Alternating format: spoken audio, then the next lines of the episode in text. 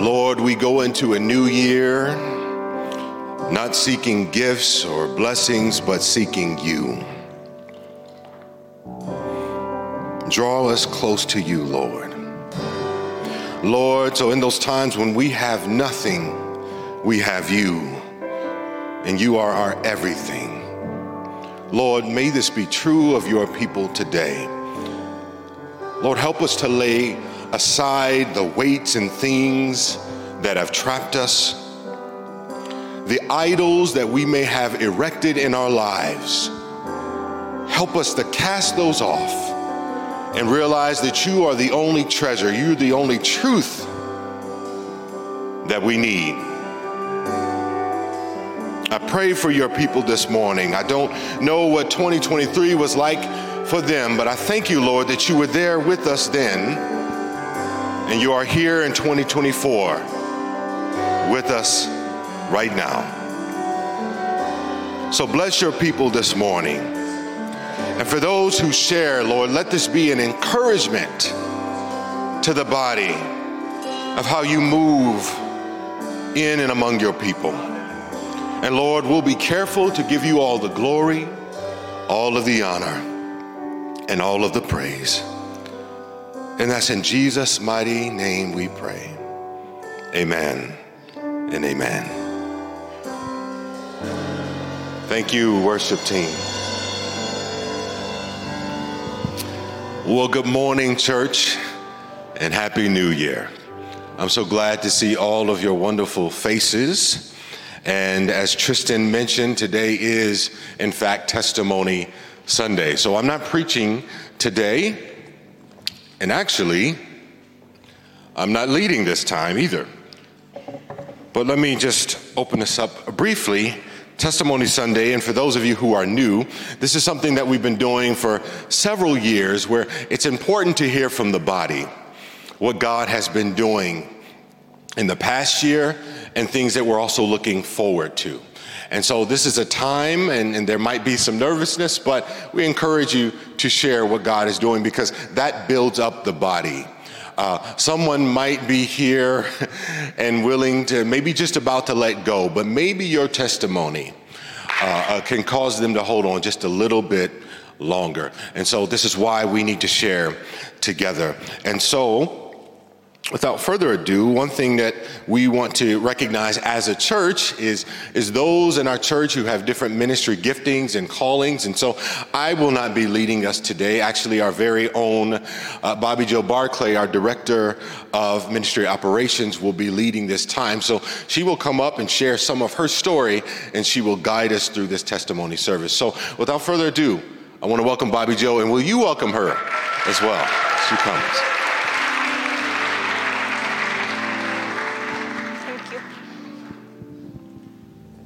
Good morning, church family. It is so good to be up here and to see all of your faces out here.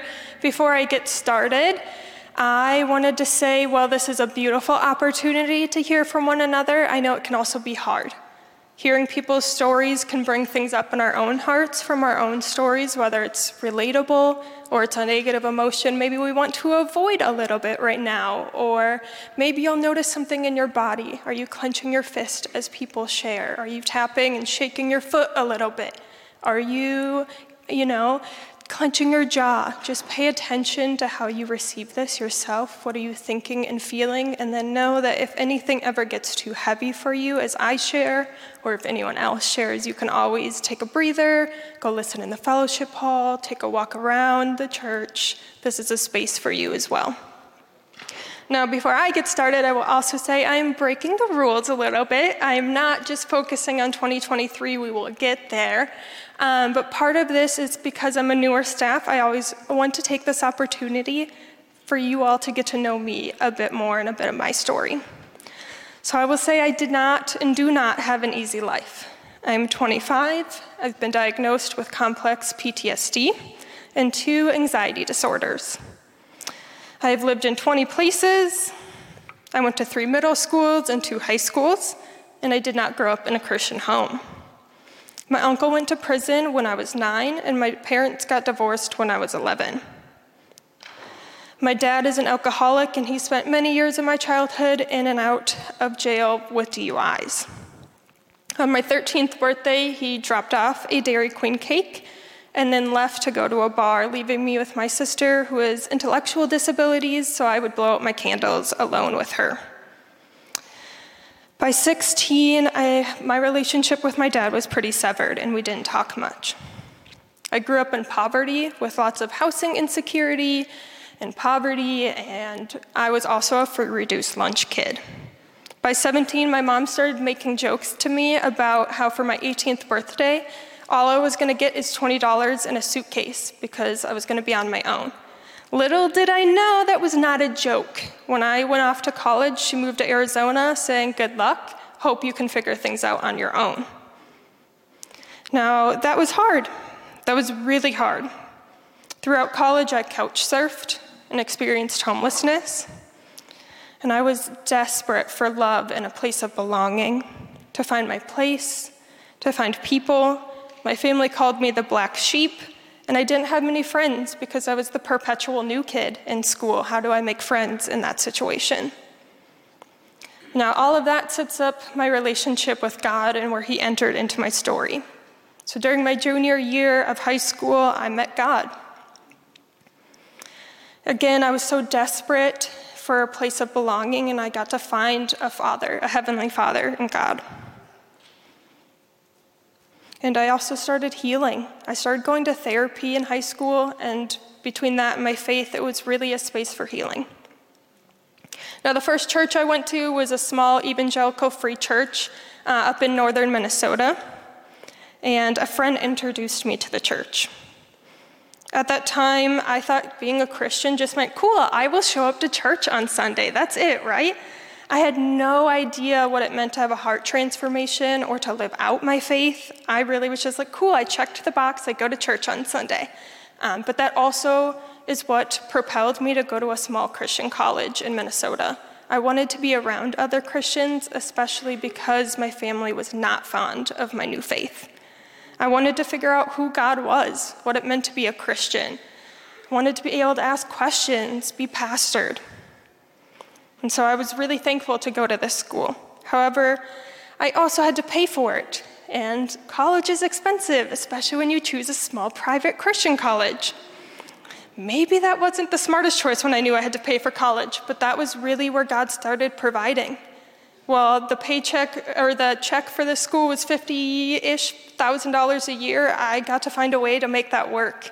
And that literally is a miracle. And I should not be where I'm at today without God. But I went to that school and I had to work fifty hours a week over the summer. I worked at a bar and would work bar clothes so that I could make tip money. I would work all throughout the school year, way more than most students. Especially uh, at a small Christian school where it was predominantly white, affluent, students who grew up in their faith, a lot of legacy families. I would say it's a lot like a pretty similar school to Wheaton College, which I now go to. We'll get there. But I also think I started out as a naive Christian. I think I started with this idea that all Christians are good people, that we're all on the same page just because, well, we're Christian. That means we're good, right? But that came collapsing down because by the time I finished my first semester of college, I was sexually assaulted by a college student at school. He was going to school to be a youth pastor, which is terrifying. And unfortunately, that school didn't do anything to help me. When I confronted and talked to my R D, she reminded me of the school covenant I signed saying I wouldn't have sex and threatened expulsion. Now, going to college was my way out. It was my way out of poverty. It was me trying to confront family trauma. So I think I spent the rest of my college years in anger and denial about what had happened, and also some isolation. Many trauma responses came out, but I didn't turn away from my faith, surprisingly, and that is by grace, God's grace alone. At the same time, my family and I decided to part ways. Not only did my mom move to Arizona, but the rest were just like, good luck. You're very different than us. You are the black sheep of the family, so we don't really want a relationship. And I also did the same to others because, well, I didn't feel like my family. But I wasn't alone, as much as I felt like it. In that darkness and in that loneliness, God truly provided a family that even if I didn't share blood with them, they were my family. To name a few, because they are so important and still important parts of my life, I ended up with spiritual parents, Todd and Kay, who I lived with for a while, who supported me along the way, prayed for me. Uh, they are still very important to me, as well as my pastor. Her name is Laurel Bunker, and she was a mentor, and she worked in the campus ministries office, and so I spent lots of time in her office. And the last is Chris and Bobby, who were John and I's actual premarital counselors, and they are still very active in our lives and actually came to visit uh, just a couple weeks ago. So like I said, I was paying for this very expensive school on my own, and then the summer before my junior year, I got into a horrible car accident. When the paramedic approached my car, she said, you know, I'm surprised you're alive, and you shouldn't be. That really made me wrestle with, what does it mean to be alive? How do I live my life? It also meant I couldn't work that entire summer, which went to a spiral of how am I going to pay for school that I have to pay for on my own when I can't work this whole summer, have to heal. I also didn't have a home at the time. So now I have my shoulder and a shoulder immobilizer. I can't bathe myself. I can't do anything. So where am I going to live? Thankfully, John and I were dating at the time, and his mom is a nurse. And so she invited me to stay at their home, and she nursed me back to health. And I forever will owe her for that and thank her for that. But it did put me at a dead stop, and that was a moment where I really had to rely on God, because I had no idea how I was going to pay for that next school year. I had no idea where I was going to live, and those were all things God really, truly provided for me. And somehow I still paid for the next school year. I still made it. But then during that junior school year of college, I was like, okay, God, I've been praying for years for that stable home environment. Where do I stay? Where is my place? Where do I sleep? Because at every end of the school year when I'd pack up my dorm room, it was that I would pack it up, and if it didn't fit in my car, it got thrown away, and that was it. So I wanted to feel like I could connect to a place. A friend of mine in college told me, hey, my church, they rent out this old parish house on the church property for free if you clean and you open up on Sundays and close on Wednesday nights, and if you're willing to do some snow removal. And I was like, for a free house? I can clean, that's fine. So I got to move into this house, and it was a quirky one hundred ten-year-old house. The floors were at a slant like this, so my bookshelves always looked like they were gonna tip over. But this place became my home and my meeting place with God. It was truly one of the biggest blessings God has ever given me. It was a place of healing. It was a place to gather with friends. I even got to invite a friend, a college friend of mine, to live there with me who also had a trauma background, so she got to experience that st- stability as well. But that home was really one of the biggest ways God provided for me. And poor John, when I moved in, had to go around because the house was vacant for two years before I moved in. So poor John was my hero that day because he roamed around killing all these big spiders, because I won't do that. I don't. I still don't. Uh, but I also seen that God provided through people in my life, because when I got that house, I didn't have furniture. I didn't have plates or pans or anything really I needed. And I had friends who came over to help clean the house, get it ready to move in. I had friends who were willing to donate things. My spiritual parents came over and donated furniture. They have wealthy friends, and so they reached out to all of their friends and were like, hey, do you want to help out this student? And these are strangers to me. I still don't know who they were. But they gave me hundreds of dollars in Target gift cards to buy what I needed. They get donated nice plates and a, um, a microwave and everything I needed. And again, these were strangers. But God was faithful and used these strangers to help me. Now, when COVID hit, I was in my senior year of college. And I was so devastated because I lost out on the last part of my college experience. I didn't get to walk across the stage at graduation, which was devastating, knowing that what I had overcome in college, I wanted that to be a testament to God as I walked across that stage, but I didn't get that. I also had to throw away all of my wedding plans. Thankfully, I still married my best friend, and we did it in front of just ten of our most important people, because that was the COVID rule at the time. And we moved here in the middle of the pandemic. And we came here with such high hopes and excitement, but moving in the middle of the pandemic maybe wasn't the smartest choice. Everything was closed. We couldn't get plugged in at a church. We really just were on our own. And we started seminary and also started seminary in a bit of isolation. Now, I graduated from seminary in twenty twenty-two, and I, ex- I was expecting to just hop right into my next program, because for some reason I torture myself with more and more degrees. Um, but here we are. I am now getting my second master's, but I was expecting to go right into it. And then I got to the end of seminary and was like, you know what? Just kidding. I need a break, and I need to heal, and I need some rest. So I took a gap year. And that was when I started working here as well. Now, when I started working at Newcomb, it was under harder circumstances. Ruth and Emily had just left, and I started during Constance's sabbatical, which we all know she didn't come back and work here after. Now, that meant I came in with lots of emotions in our congregation, which I don't blame anyone for, but it was a hard start to working here. But I will say it has been truly an honor to serve this congregation and to walk alongside many of you. It has been a blessing of my life, and God has been so faithful to me and guided me through every step of the way at this, in this role.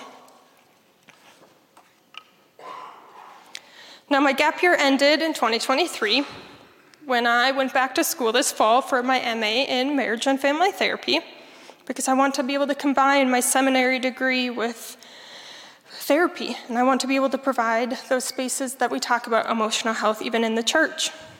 Um, but I have learned more in that first semester than I could have ever imagined. I had to confront more trauma. I made tons of new friends in my cohort, one of which who is sitting here in the congregation to support me. And I know that he has been so faithful to get me to that point, to get me to this program that I knew I was called to counseling for a long time, but I needed to get to that point in which I was ready, and that God and I had done enough work to get there. So here I am, about to start my next semester tomorrow, and I really can say that God has supported me with my support system, financially, with homes, my amazing husband, and he's guided me in every step of the way. And it's truly a miracle that I am here today, that I am the way that I am today, that I am still f- trying to follow God as faithfully as I can, as he sanctifies me, and as I work in ministry and work to become a therapist. And so I'm so thankful. Now, as I close out my time giving my testimony, I want the remainder of the service to be open to others to come up and share about their stories and how they have seen God and experienced God working in their lives, specifically in twenty twenty-three. How did God move? How did you see him? Now, the story you tell doesn't have to be resolved, and it doesn't have to be wrapped up in a pretty bow.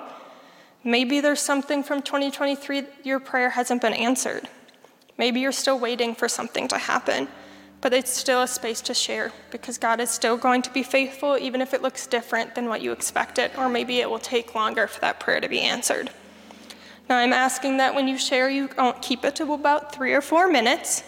If anyone starts to preach or get too long, I will come up and nudge you gently and be like, all right, come on, wrap it up. But I do want to say it's open for anyone to come up and share. You can just come up here onto the stage and make sure you speak and your mouth is close to the microphone so everyone can hear you. So thank you.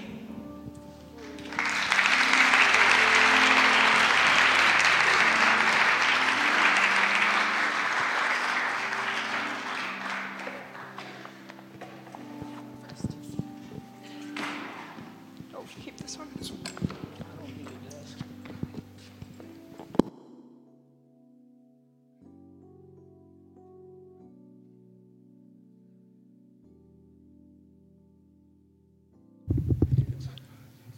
We are live. Can I hold it? Huh? Can yeah, I hold you can.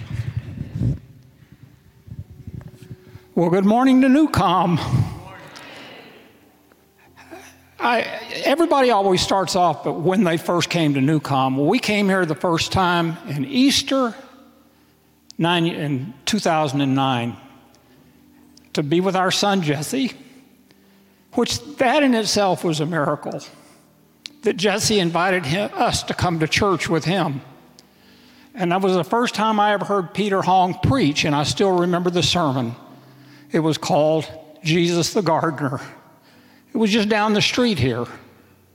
We've been coming here ever since, and in January, after we moved to Chicago, we've been full-time here since January twenty-first, twenty twenty-one.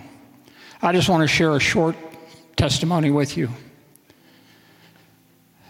thirty-something years ago, I was a crisis.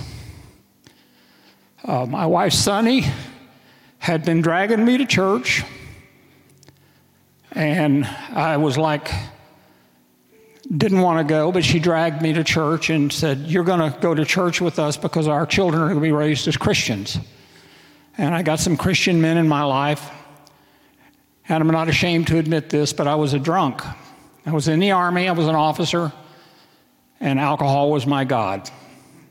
And in the summer of nineteen eighty-nine, my wife basically gave me an ultimatum. She said, if you don't get your act together, I'm going to take the boys and I'm going to leave. And she said the most amazing thing. She didn't blame me for anything. She said, I can't stand to see you destroy yourself. Well, I didn't know what to do. I was in a crisis. I was afraid. I was scared. I talked it over with my men's group.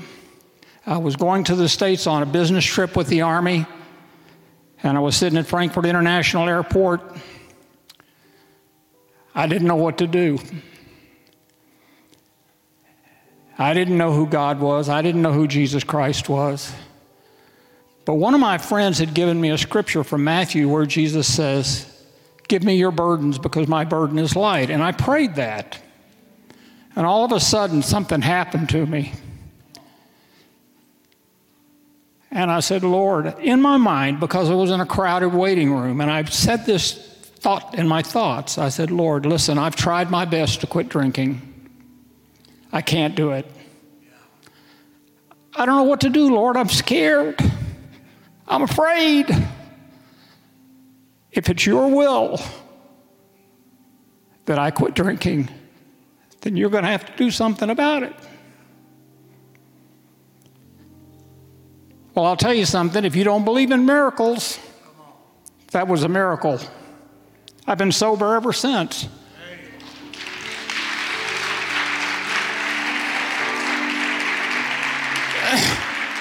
Not only did Jesus deliver me from drunkenness, but he also put an angel around me to keep me from being tempted to take a drink. And I've been working in alcohol recovery off and on for the last forty years or so. And that's one of the biggest problems all of us have. But let me tell you something about this God that we talk about and we sing about and that we, that we uh, read the Bible about. Let me tell you who he is. He is real. He is in you. He is a deliverer of miracles. He is a deliverer of healing. And I don't care what it is that's going on in your life that you want to get rid of. He's not going to change you, friends. He's going to transform you into the person that he wants you to be. All you have to do and say, Lord, I need you in my life.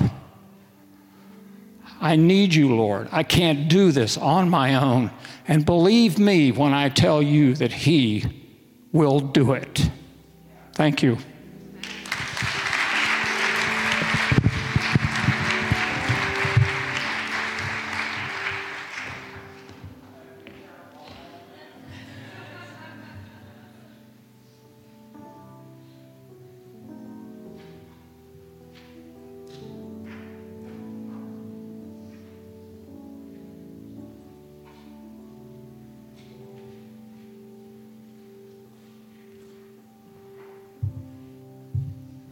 This is a testimony that's still in process.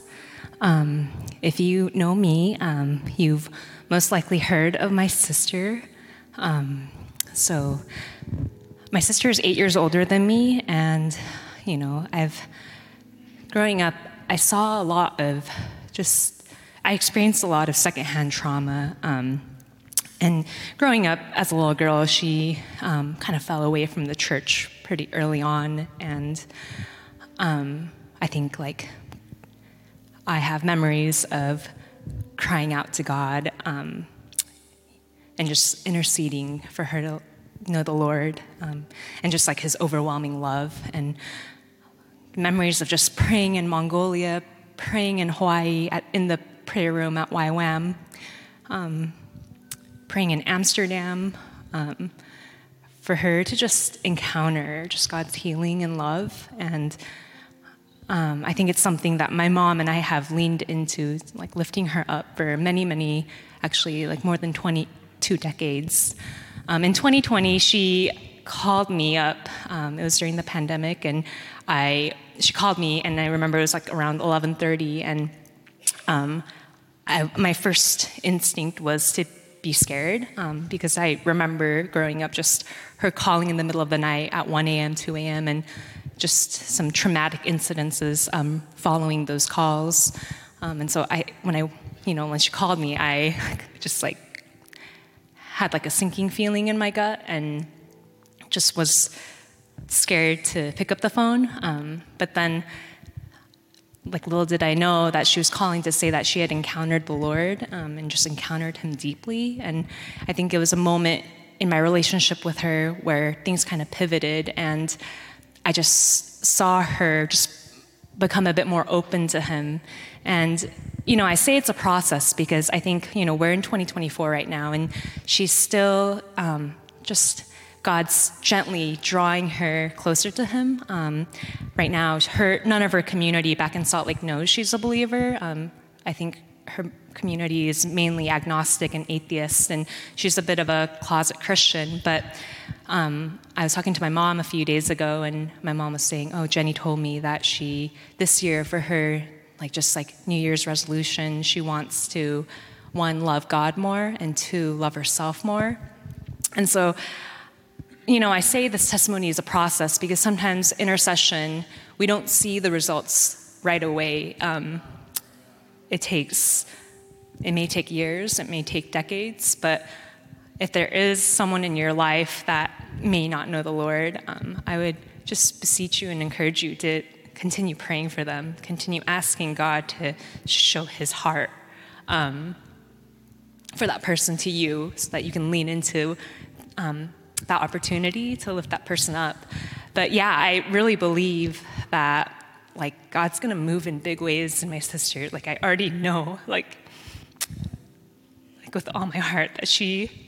like like all the trauma that she's been through and everything that has like shaped her up to this point, the Lord is preparing her for something so beautiful. And so I continue to pray, and um, and I just, yeah, I worship Lord the Lord for what um, he's already done and for how he's going to move um, in the future in her life. Um, yeah, so thanks.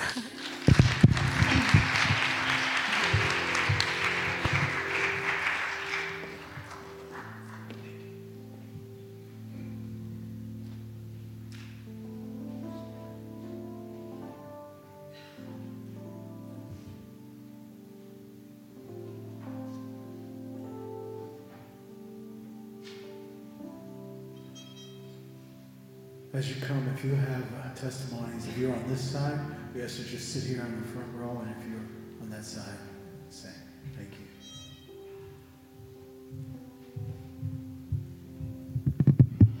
Good morning. So we did a little trick here. We signed up for two slots. So this is a two-part testimony, so we're going to try to do six minutes instead of three. She gets three, and I get three. I'm Christy. Um, I think many of you know me. I've been at NewCom for like fifteen years now-ish. Um, so we have a, a two-part testimony. So um, I'll start. Um, for quite a while, I don't know how long, I've had dreams. We all dream. But I have dreams that I would say feel a little bit like an interruption. And over the years, um, through some community Bible studies that I've been a part of, I learned from other Christians, in particular other women, uh, to pay attention to the interruption. So what God really started teaching me through the work of the Holy Spirit was when I had these dreams that felt like interruptions, and they were always about people who maybe I hadn't seen in a while or hadn't talked to in a while, to begin to pray. So instead of just letting it be like, oh, that was a weird dream, to say, this is a prompting to pray for that person or those people. And I did that for a long time. Uh, and then, um, I don't know, maybe because I was practicing listening uh, to God and the work of the Holy Spirit, the prompting became, sometimes you have to tell those people, whoever you dreamed about, you are praying for them. And sometimes you even have to tell them the dream that you had. Sounds simple enough, doesn't it? Um, remember I said the dreams felt like interruptions. So uh, sometime in the fallish of twenty twenty-three, I had a dream about Kara and Chong, um, and it felt very much like an interruption. To be clear, this might make you think that we know each other really, really well and that we talk to each other all the time. That's actually not the case. We do have connections. Um, until this moment, I didn't even have her phone number. So I want that to be clear because I think that's an important part of this testimony. Um, in the dream, we were getting ready for something at church. It wasn't at church, but something NewCom related. We were setting up. It was like a big fancy dinner. And I was setting a place for their daughter. And um, one of them came to me and said, oh, she's missing, so you don't need to set a place for her. Now, before you, let me stop you. Before your mind goes where your mind is going, do not go and ask them if they're pregnant or have a daughter, okay? That's not what this is about. So just stop there. Don't do that.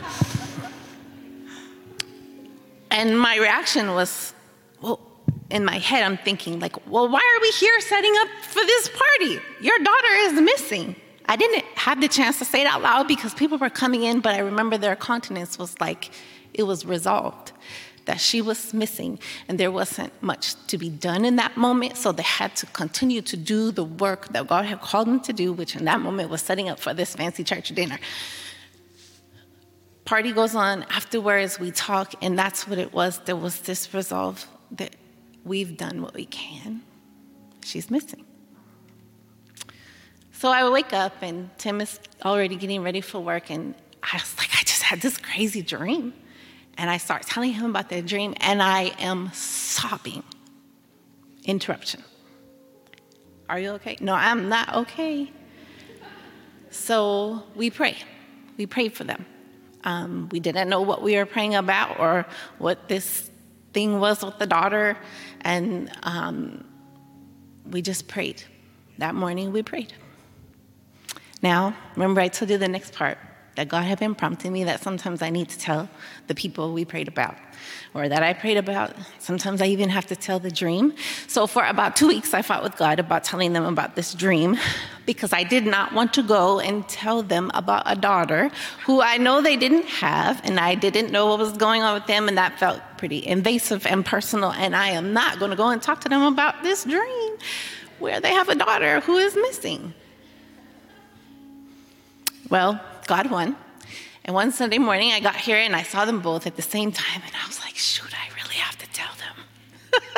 uh, and so I went up to Sean, and I was like, I got to talk to you after church. Can Actually, there was a meeting. Can we talk just for a little bit after the meeting?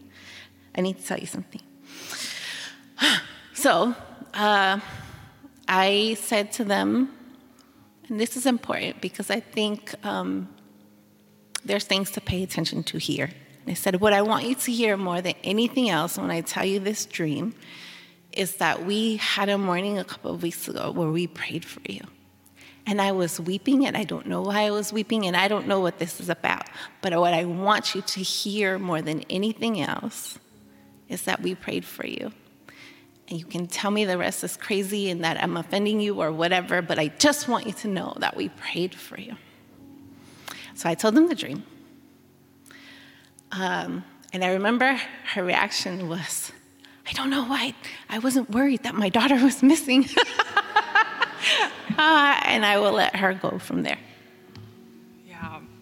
So, um, yeah, so Christy told us this dream, and it made me emotional because I she was crying, I was crying, and I think just to be told that someone has been praying for you is kind of out of the blue, was kind of moving. So, um, but then also in the back of my mind, I was like, oh my God, am I pregnant? I was like, is this a sign? What's happening? We're having a baby girl. Um, so she told us the dream that Sunday morning at church. And then um, that same night, it was like around like um, like ten or eleven p.m. Um, we had a few new confriends over at our place, and we were all in um, our basement hanging out. Um, I mean, this is a much longer story, but basically we heard some noises upstairs. There was no one else upstairs. Um, and so we kind of heard some footsteps upstairs, and we ran up. And kind of sounded like someone was in our home, um, and we didn't know. So we just kind of started calling out, and no one was answering. And then Chong tried to open our pantry, and we found out someone was inside our pantry holding it closed. Um, and so we kind of forced the door open and found a young kind of teenage girl that had ran away from home. Um, and she quickly told us that, um, yeah, that she had ran away, that she had autism, and that she had just been discharged from the hospital, and her parents were trying to take her back, and she didn't want to go, and so she ran away. Um, and so from there, I mean, we sat her down, um, and of course, we're all kind of freaking out a little bit, but um, we sat her down and um, just learned more that um, about her, and, and came to find out, because my first thought was, you know, is she safe? Is there an issue at home? But found out that, you know, she had a good family. She just didn't want to go back to the hospital, so she ran away.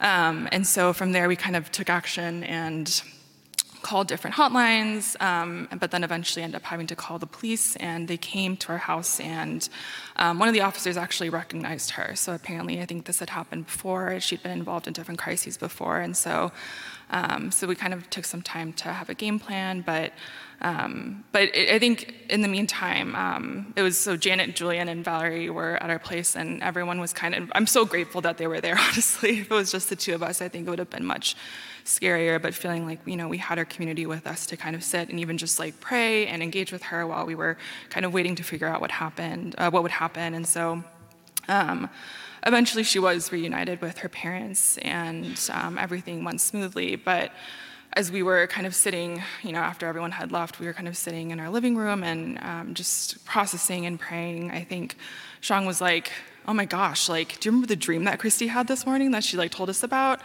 And I think it was just like this full like, just chills of, you know, thinking about a missing daughter, and like the, the dream being about a missing daughter, and then um, you know, the young girl that we found being a missing daughter as well. And I think also just um, you know, throughout the time, you know, as intense as it was, was there was still like a sense of peace.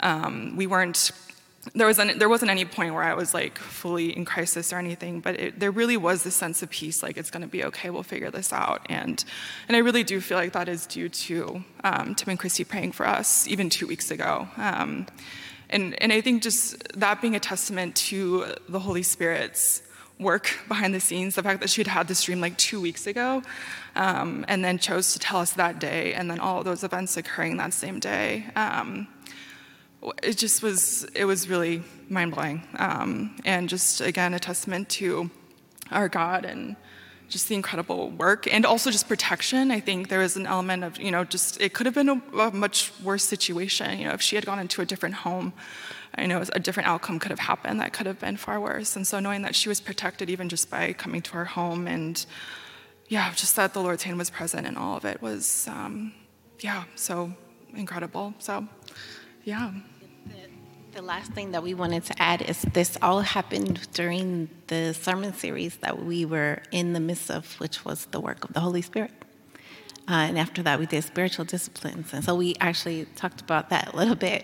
Uh, we shared all these voice notes about the story back and forth. And I was like, one of them, I think I said to you, boy, you know, if I didn't believe in Jesus, I would think we were crazy.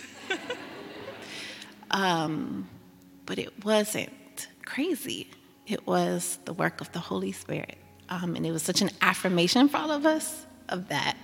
Um, oh. so, yeah.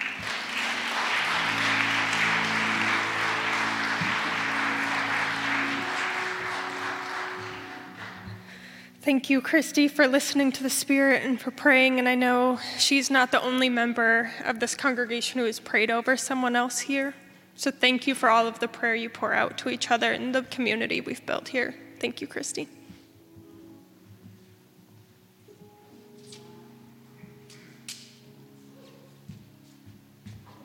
Hi, I'm Lyra. I'm very short, sorry. Um, so uh, in February of twenty twenty-three, I got diagnosed with my second instance of mouth cancer. It was really devastating because it... Um, I'd had it before, and I just thought I was in the clear. And so um, I went in for surgery, and we our hope was that I just had surgery and it would be done. But um, it takes a couple days when you have surgery to do some lab work and on the stuff they took out.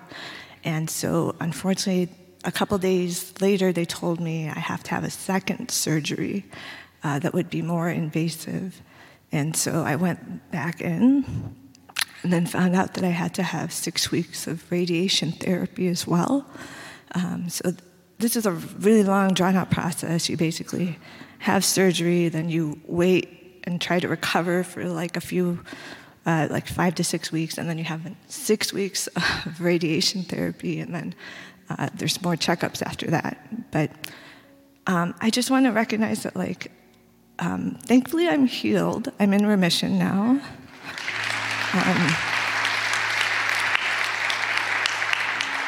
but it's, it's also hard for me to say that because I know some people are still struggling with illness and some people we've lost to illness. Um, so it's hard for me to rejoice that I'm okay.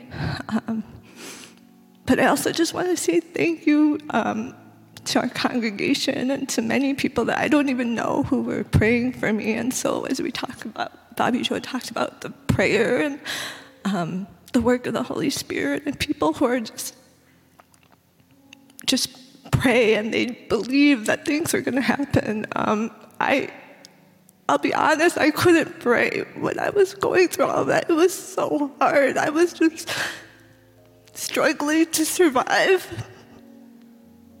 I literally um, couldn't eat, and my poor family, you know, would have meals, and they felt guilty eating because I couldn't eat at all. Um, it's so hard to watch your kids want to, like, hide and, like, eat some dessert because they feel bad that mom can't eat it. Um, so thank you for those of you that prayed for our family and carried us through that time that was so difficult. And thank you so much for people that have a servant heart, people who brought us food for, for my family to eat and who offered to do things for us and people who encouraged me. There's so many different gifts that God's gifted our church that impacted us. I received beautiful cards that we put up in our house to remind me every day that people were thinking about us and people believed wholeheartedly in God's work and healing power. And thank you to people who took time out of their day to take me to radiation um, appointments. Like, I'll be honest, driving downtown every day is rough, and for someone to offer to do that was just so such a blessing to me um, that someone would do that for us. So thank you, church.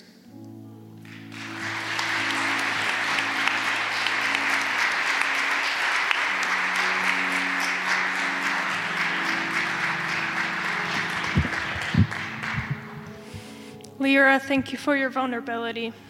And I rejoice in the fact that you are in remission. I praise God for that. And I am truly sorry for the difficulties you and your family experienced this year. Now, looking at the time, we have about time for about two more people. So if anyone wants to come up. Or more if the Spirit is moving.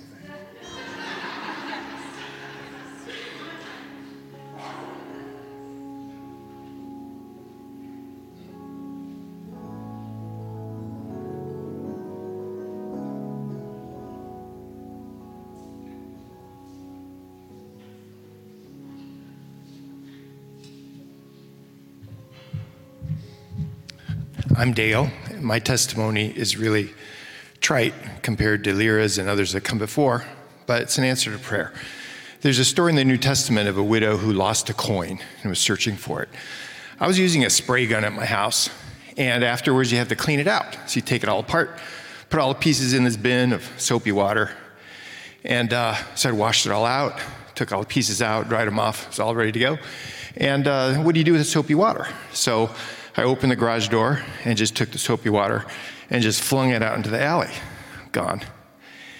And then I put the pieces back together, and I was missing the tiny little plastic piece, half the size of a fingernail, that makes it all work. So, you know, I've lost things before. Grid search in the garage. Those of you from Chicago know that Chicago garage, uh, alleys are a combination of wildlife mausoleum and history from the sixties. And so there's leaves, there's everything, looking through everything, like carefully every spot. I could not find this. It was fifteen minutes, I looked. So I thought, I'm just gonna have to throw my paint gun away. So I stopped. I prayed and said, Lord, help me find this little piece of plastic. And there it was, like right in front of me.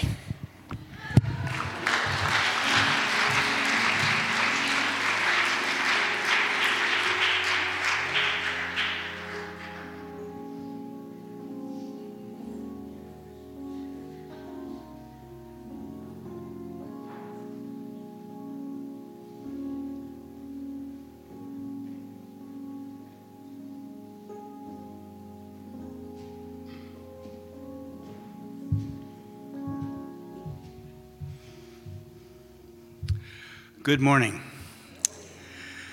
Uh, I have t- two kinds of things to say. The first one is brief. The other one is a story of uh, miracle. Uh, the, the first one is that as the chairman of the leadership team, I am incredibly grateful for that team. Uh, we had a whole planning morning yesterday, trying to think about where God wants us to go in the future and how we want to shape our our uh, our year. What a fun, fun experience we had together. It was fun. It was, Sean even said that. This was fun. Um, we sense that you all are praying for us, and that um, we're coming together as a team. There was a time there were just two of us on the team, and so we have five, and we could use a couple more women on our team, uh, and that would. And it's been a great team. Thank you. Uh, that's that is an answer to prayer, and appreciate your continued praying for us. The second thing I want to talk about is something that's been happening over the last year. Lucy and I Uh, moved into a large condo complex up on uh, Kedzie and Devon, two hundred sixteen units, uh, very strong conservative Jewish population in the group, although it really is kind of a United Nations place. Um, Lucy got elected to the board of the condo association and asked if we could have handicap accessibility on the doors in the building. Building is fifty years old. And the condo association board said, no, that's too expensive. And that tipped off a whole series of conversations, protests, meetings, that led eventually to the removal of the executive board of that condo association. That all by itself was just stunning. People who work with these large boards say this just never happens.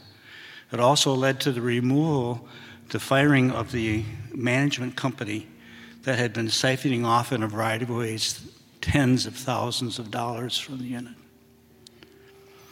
The reserve fund had been shorted five hundred thousand dollars. So Lucy became the treasurer of that committee. And then this fall, a new a new committee, uh, a new group of people were voted in. It's led by a twenty-six-year-old um, uh, Jewish woman who is Orthodox. Um, Lucy and Devorah and Elaine pray for each other, share scripture together, believe God has been involved in all of this miraculous work. Um, even uh, by the end of summer, people started to talk to each other in the hallways, started to have conversations and started to encourage each other.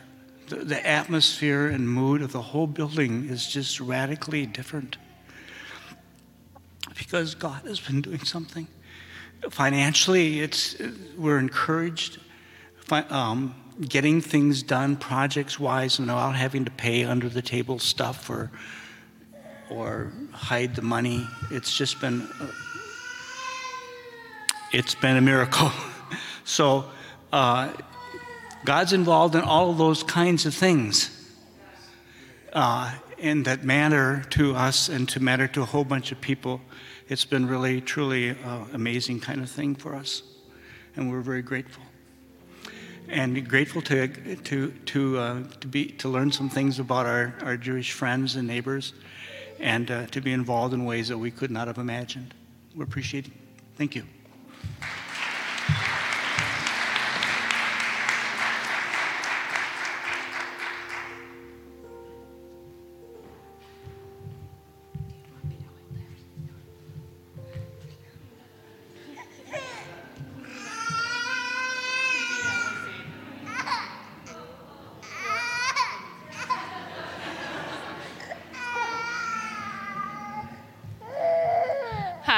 I'm Jamalyn, this is Luke, and he lasted twenty-two minutes in nursery, so that's a big step for him. But that's not why I'm up here. Um, I, I too had the pleasure of being a part of the L T meeting yesterday and very grateful for, for the team.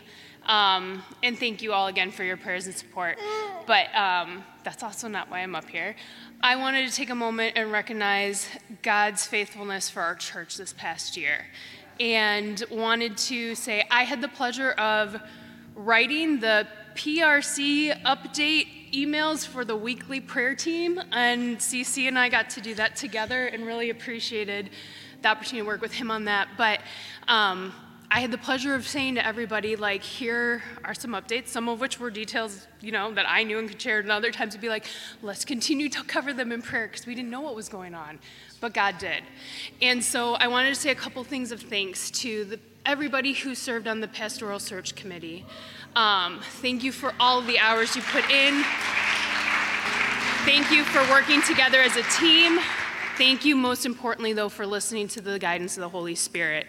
Um, that was not easy, we know, and actually we don't know. Like, there's only nine people here that know how hard that was, but I do thank God for each of you and for how he used you to carry out a good work in our church. Um, And then I want to thank everybody who was praying for them, everybody who was doing Saturday morning prayer team, to those who were getting emails and praying within your small groups, those who weren't even on the emails, just knew that it was important and kept praying for it. Like, God heard you. Um, and he has been faithful, and he brought us through a season, and I'm so excited for what is ahead. Um, And lastly, I wanted to thank all of us as a congregation, as a church family, for those that showed up for the candidating weekend, who voted, who prayed about it, especially who prayed about it ahead of time. I know, this is a microphone. Um, so, and then thankful for Pastor X and his family, and excited to see how God uses him as, you know, leading Newcom. But again, this is God's church. He has always been doing a good work here, and he will continue to do a good work here. So my hope and expectation, and I'm looking forward to in twenty twenty-four, is that we um, have that posture of listening to what is next, of what God has next for us, because he's shown he's faithful, and he will continue to do so. Thank you.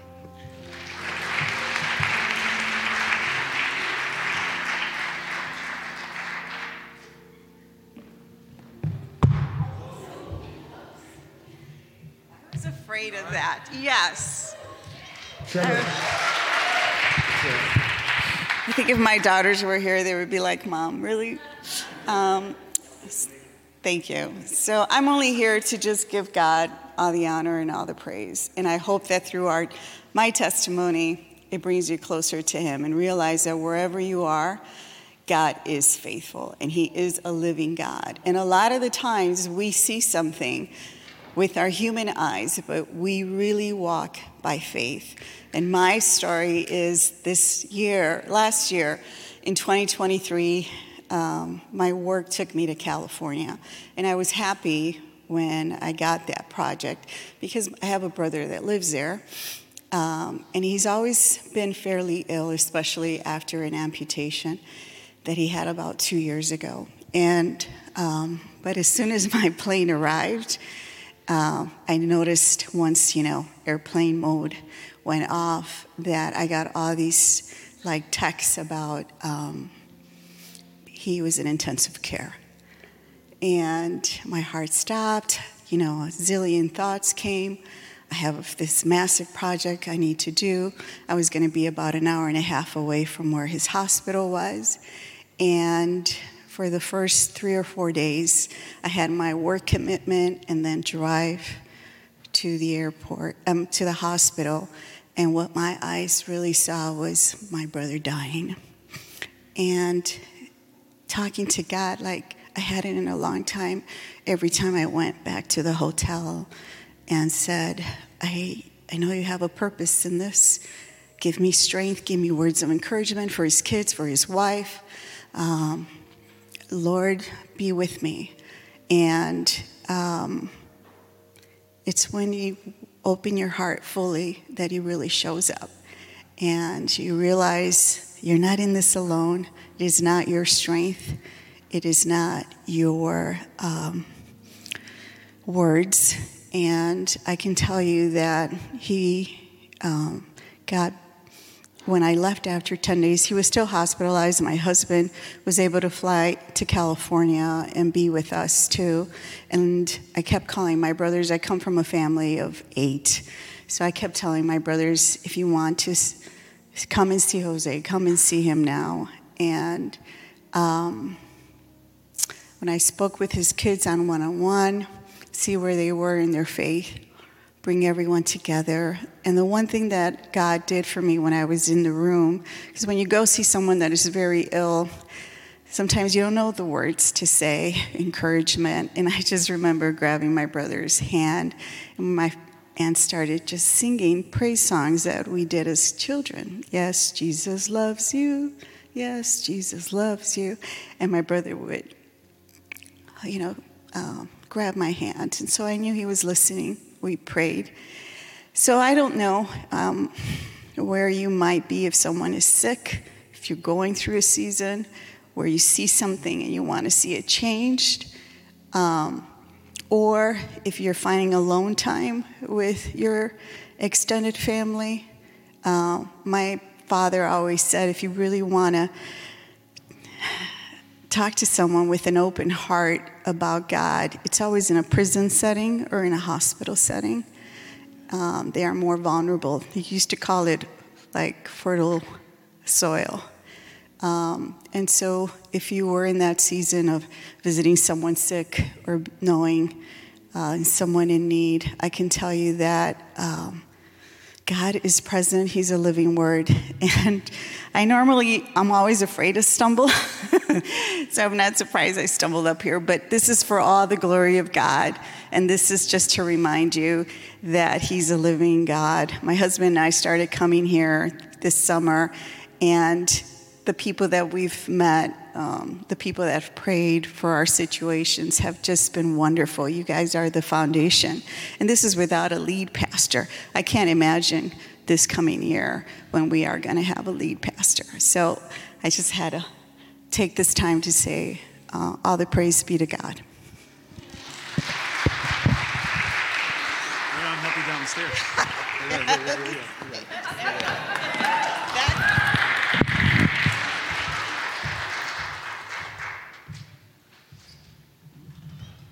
So two years ago, right about this time, my friend Renee came to lead worship, and uh, and we were in this space. And at that time, and I'm glad that you mentioned Ruth and Emily and Constance, because at that time, although Pastor Peter had left, I think most of us thought that we were doing okay, right?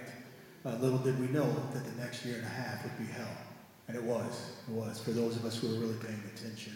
And I remember my friend Renee, before she led and sang the goodness of God, all my life you have been faithful, all my life you've been so good, for every breath that I am able, I will sing of the goodness of God.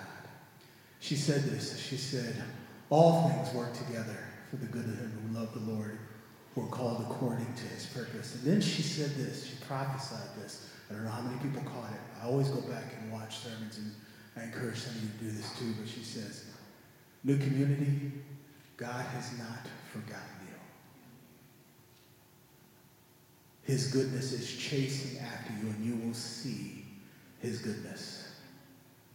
Little did we know what would happen in those months to come. But God saw us here at this time. So thank you, Jamalyn, and others. I think Tristan this morning, who testified to not just X being the new pastor, but this new season of New Community.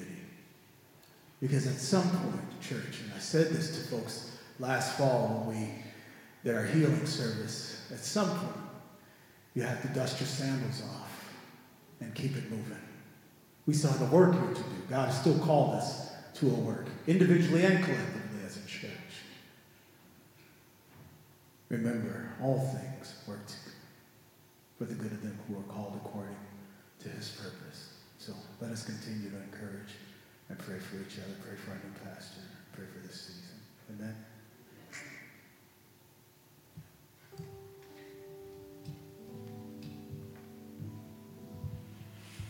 Before I close this out in prayer, I want to thank everyone who came up to share for the vulnerability.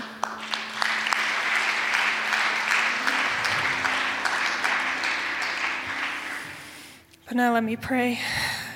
Good and loving God, thank you for this time to encourage one another. Thank you for all of the prayer over the years. I mean, this church has existed for over twenty years, Lord, and you have been, like Cece just said, chasing after us with your goodness, Lord. You have been so faithful. You have never forgotten this church, and you love it more than all of us do collectively. And that's felt, and I'm so excited for this next season and for Pastor X and all that he will bring and his family will bring to this church. And Lord, I pray over the stories that weren't told today, for those who didn't come up here but have a story about this last year. Lord, thank you for the ways you showed up in everyone's life in twenty twenty-three, for all the ways you will show up this next year as well. Lord, I pray over this time, and I prayed that you keep showing up and that people feel your presence. I pray all this in your name. Amen.